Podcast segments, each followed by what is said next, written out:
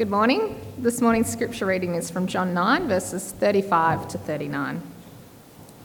Jesus heard that they had thrown him out, and when he found him, he said, Do you believe in the Son of Man? Who is he, sir? the man asked. Tell me so that I may believe in him. Jesus said, You have now seen him. In fact, he is the one speaking with you. Then the man said, Lord, I believe, and he worshipped him. Jesus said, For judgment I have come into this world, so that the blind will see, and those who, will, who see will become blind. This is the word of the Lord.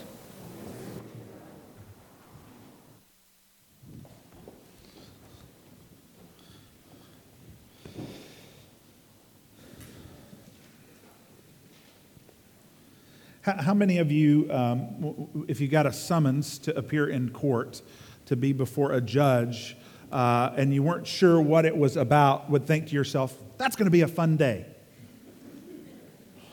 How many of you have ever been in a court, uh, maybe just as a, a witness, just a, a, an observer of what was going on, and you looked at the people that were all around and you thought, they look like they're having their best day ever?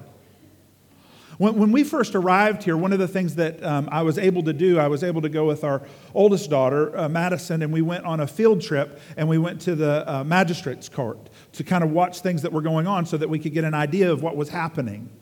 Now, there was, it was really interesting for me, as someone who was outside of this country, coming into this country, to kind of watch how that happened and took place, because it's far different than the judicial system in the States. Um, there's a lot more grace and leniency that is provided, not in a bad way, in a very good way, to a magistrate to make a decision about what needs to happen in any particular case. Whereas where I'm from, my passport country, um, most things are fairly prescriptive of what needs to happen for a judge when it comes to a ruling uh, or a sentence that needs to be meted out to the people that were guilty. So, even though in the midst of that setting, there was this tendency for the magistrate to find the best in that person that was before them, to really kind of think through what was going on, not just in that particular instance, but what was happening in their entire life, it didn't look like any of them were any too thrilled to be standing in that place.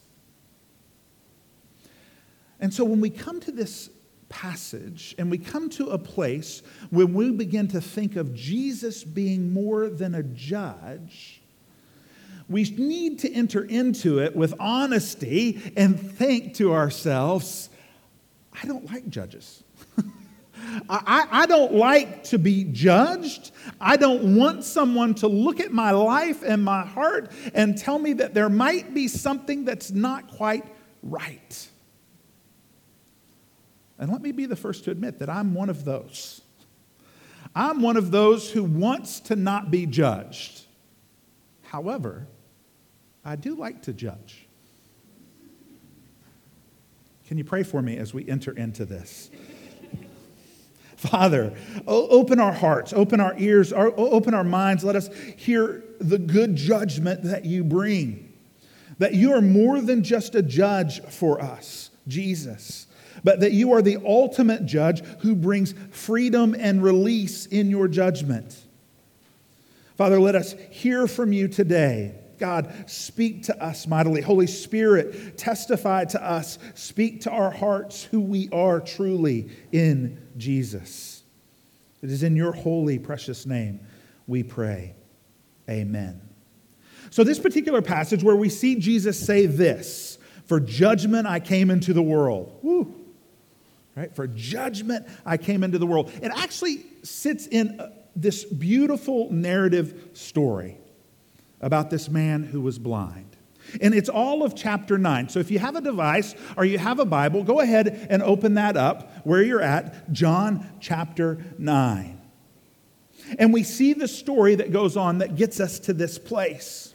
There's a man who is blind, and Jesus is walking past him. And this particular man was blind since birth. And the people that are walking past ask Jesus, Hey, Jesus, Rabbi, they say, who sinned? This man or his parents that he was born blind? Now we're going to come back to what Jesus says here in a minute. But what he ends up doing is he ends up spitting on the ground, getting some mud, and putting it onto the eyes of this blind man. And he sends him out and says, Go wash in the pool. And, and that's where he goes. And he washes and he realizes then that he can see, that he has been healed. And the neighbors come around and they're looking at him and they're not quite sure if he's the man or not. There are those who are like, That's definitely the guy. For sure, that's the guy. And others are like, It's a look-alike, it's not him. Right? And so they're wondering what's going on and what's happening. And then the Pharisees come up to him. This is in chapter 9, verse 18.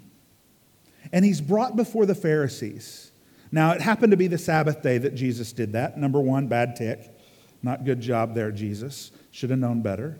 And the Pharisees asked him how he had received his sight. And he says to them, He put mud on my eyes, and I washed, and I see. And so some of the Pharisees says, This man is not from God, for he does not keep the Sabbath. But others said, How can a man who is a sinner do such things? And there was a division among them. And so they said again to the blind man, what, did, what do you say about him, since he has opened your eyes? And the man said, He is a prophet. Now the Jews did not believe that he had been blind. See, they just decided that must have been, he'd been faking his whole life. And he'd received his sight until they called his parents of the man and they said to them, Was your son born blind? And they said, As far as we know, yes. For sure, he was born blind. As long as we have known him, he's been blind, but now he sees. And they say, Well, how did that happen? And they go, I don't know. He's a grown man. Go ask him. Right? They want to get rid of it.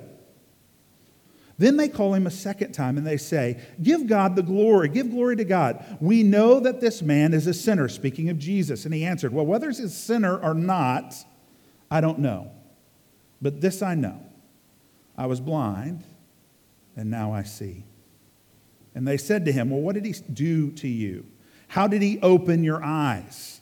And he answered them, I've told you already, and you would have if and you would not listen. Why do you want to hear it again? Do you want to be his followers, his disciples? And they reviled him and said, You are his disciple? But we are disciples of Moses. We know that God has spoken to Moses, but as for this man, we do not know where he comes from. The man answered, Why? This is an amazing thing. You do not know where he comes from, and yet he opened my eyes. He begins to teach them. We know that God does not listen to sinners, but if anyone is a worshiper of God and does his will, God listens to him. That's a little bit of bad theology there. We'll get into that. Never since the world began has it been heard that anyone opened the eyes of a man born blind. It's given to hyperbole, maybe. If there, if this man were not from God, he could do nothing. And they answered him, You were born in utter sin, and you would teach us? And they cast him out. Then Jesus heard about this, and he called him over. And he asked him this Do you still see? No. He says, Do you believe in the Son of Man?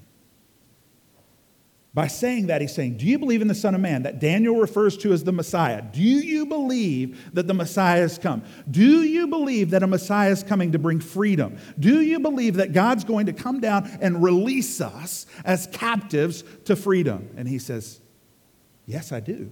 Show me who he is so I can believe. And Jesus says, It's me. It's me. And the man says, I believe. And that's when Jesus says, for judgment I have come into this world, so that the blind will see, and those who see will become blind. See, it's not that Jesus comes in and he's saying, Look, I've come to judge. My wife and I, this is a humble brag, my wife and I have been uh, uh walking early in the morning recently. Probably not as much as I need to, but I'm getting there. And as we're walking, we go to South Beach and we walk around South Beach down to the power station and we come back. Now, we've been doing that for a little while, and recently, over the last couple of weeks, uh, there's been a change in the pattern of our walk because we would usually walk down all the way to the power station on the path. We would walk back, then we would kind of go finally onto the beach and then walk the rest of the beach. But they need to repair the beach. And so they've begun to put fencing up and there's big uh, trucks and, and bulldozers that are bringing sand in, and they're repairing the beach. But as those fences were going up, there were signs that said, This beach is closed. Do not walk on this beach. That's a Lee Hinkle paraphrase, but basically it's like keep out. But what we've noticed as we've been walking is that there are many people who are still on the beach walking. See, they'll walk up to the fence and they'll scoot it open and they'll walk through and they'll turn around and close the fence so that no one else can be there. And then they'll go down and they'll get on to the beach and they'll walk. They clearly think the law the rule doesn't apply to them. That, of course, that means for everybody else who might fall into danger. But for me, I'm smart enough, good enough, agile enough to avoid any of the trucks, the big mounds of sand, and, and I, I, I can handle this. I appreciate that they want to take care of me and they're concerned for my safety, but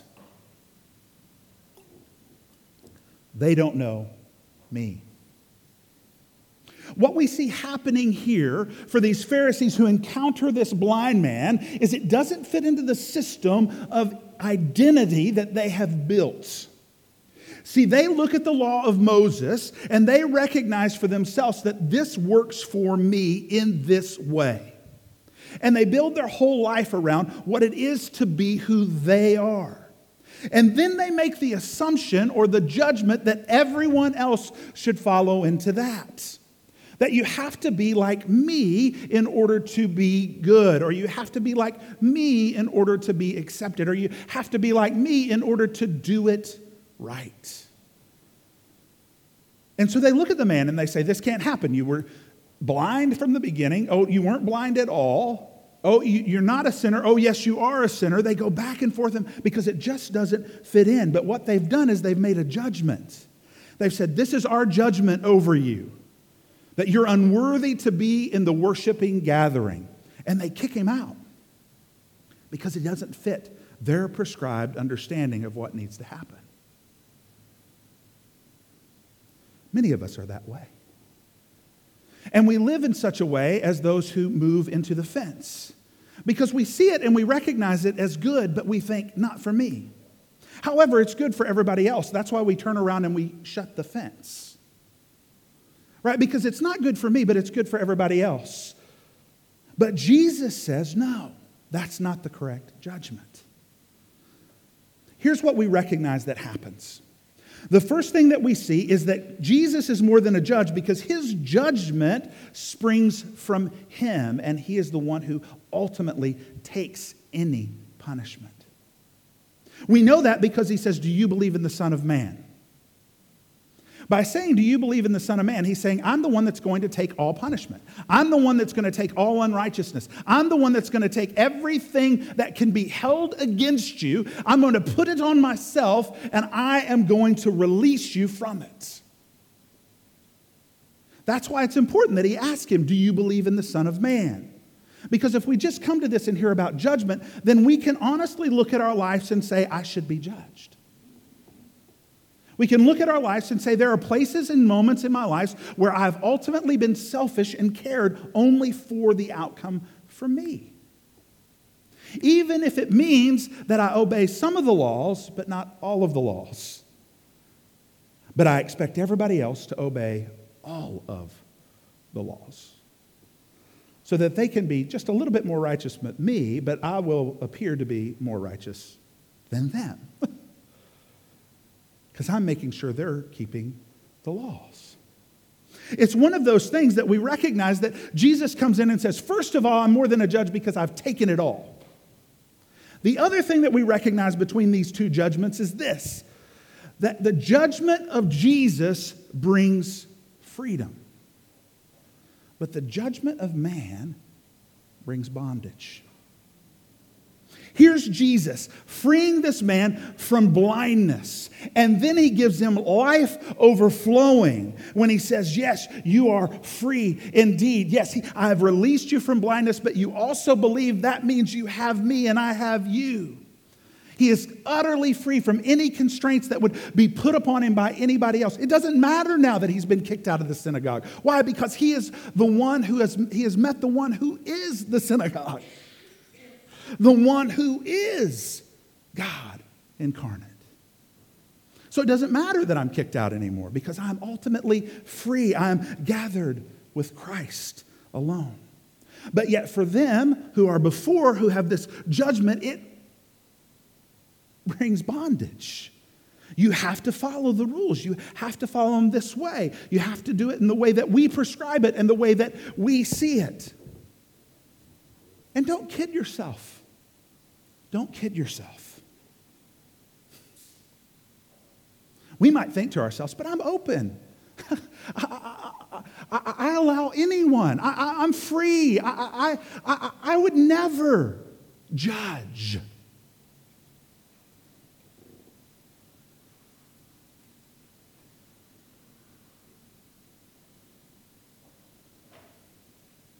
How quickly we do. We think to ourselves that, that God must be, uh, uh as this judge, must be uh, uh so close minded.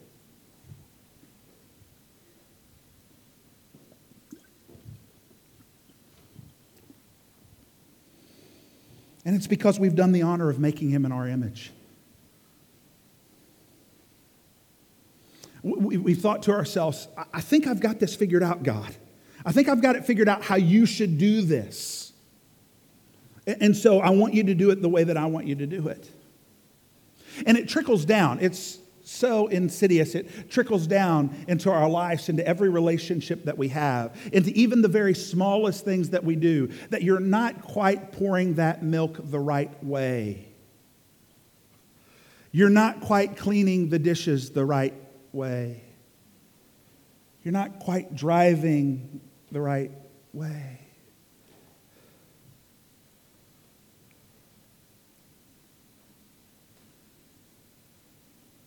But the beauty for us is this is that Jesus comes and he says, That's right, because you're blind. and I came for judgment. What kind of judgment? So that the blind will see. I came for judgment so that the blind will see, so that they will recognize that there are things that they don't know and they don't understand, and that there's a way that is higher than theirs. And I come and I bring judgment so that the blind will open their eyes and see the glorious love of the Father who steadfastly pursues them to bring them into whole relationship. But I've also come so that those who think they see will be blind.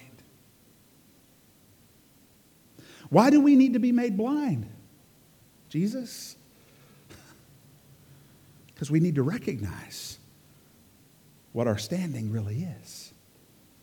See, the Pharisees would say that they could see most clearly of all, that above everybody else out there, they could see most clearly of all. But Jesus says, no, no. You need to be known that you're blind, that you don't see in the way that I walk. You don't understand the path of my love. And so I need to judge so that you will be made blind so that I can then help you see. When we get in trouble, and all of us has gotten in trouble, one of the things that we want to do is we want to put up a wall of shame. We want to cover ourselves because we believe that it separates us from everybody else. And so, this internal judgment and what we feel like is this external judgment causes us to burrow down and, and think we can't belong anywhere. But Jesus here says this with my judgment, I bring freedom, and with that freedom, I bring forgiveness. I walk in this way in showing that you were blind. I now give you sight so that you can see my glorious love. And in seeing my glorious love, you know who you are in me. But sometimes, first, we have to see who we think we really are. We have to see the brokenness of our own hearts. We have to be torn down and deconstructed so that we can receive God's grace and mercy. Because unless we know we need it, we won't reach out for it. And He calls us to reach out for it in Him.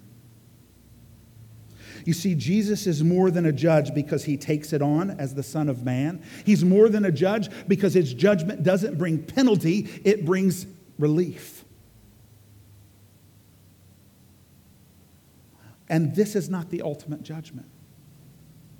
The ultimate judgment comes when Christ comes to bring his bride home. And we read in Revelation this. In Revelation 21, this is what this judge says. Behold, I am making all things new. Write this down, for these words are trustworthy and true. And he said to me, It is done. I am the Alpha and the Omega. I am the beginning and the end. To the thirsty, I will give from a spring of water of life without payment.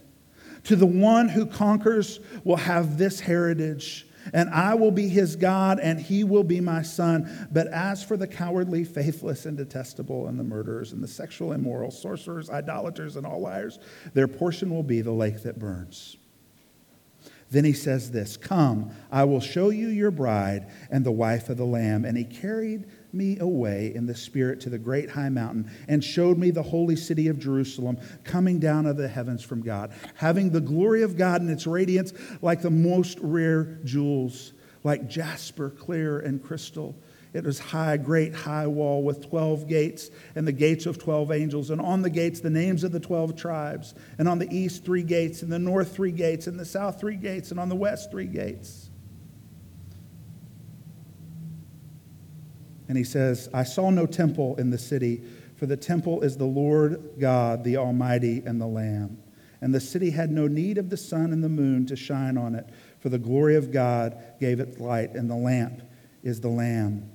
And by that light will the nations walk, and the kings of earth will bring their glory into it, and its gates will never be shut by day, and there will be no night there, and they will bring into the glory and honor of the nations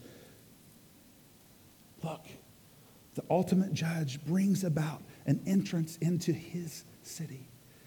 Those Jewish men who brought that blind man before him twice and brought his parents wanted to say, We know the synagogue, we know the temple, we know where holiness is. And Jesus said, No. You don't. Because in me and in me alone rests the holiness of God. But as he is more than a judge, he not only then judges us so that we can see our need for him, he makes the path for us to join him by dying for us.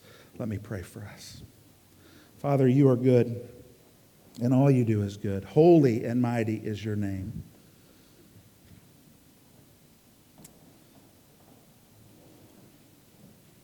Let us rest in you.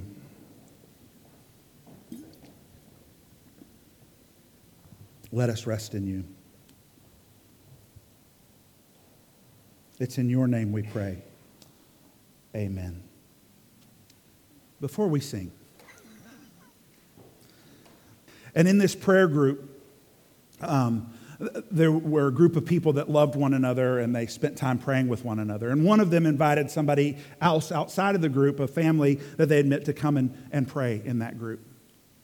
And, and so that family came and showed up, uh, but the husband um, had been drinking before he got there.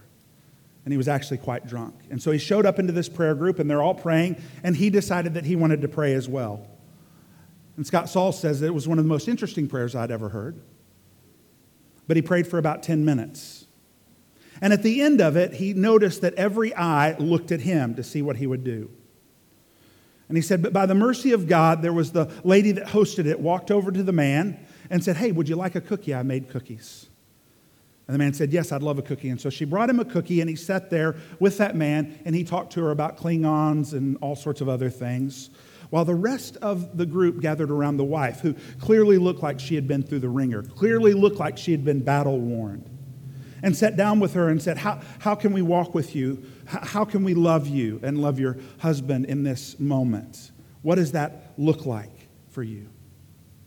And he says it started this journey for them that consisted of them coming back, of being walked with, of going away for a month to Arizona in rehab of coming back, of flights back and forth paid for for them, uh, of being able to walk alongside this family with these children to where he was released from his alcoholism, where he became an elder in the church, where he was probably the most compassionate person that they had met in the church.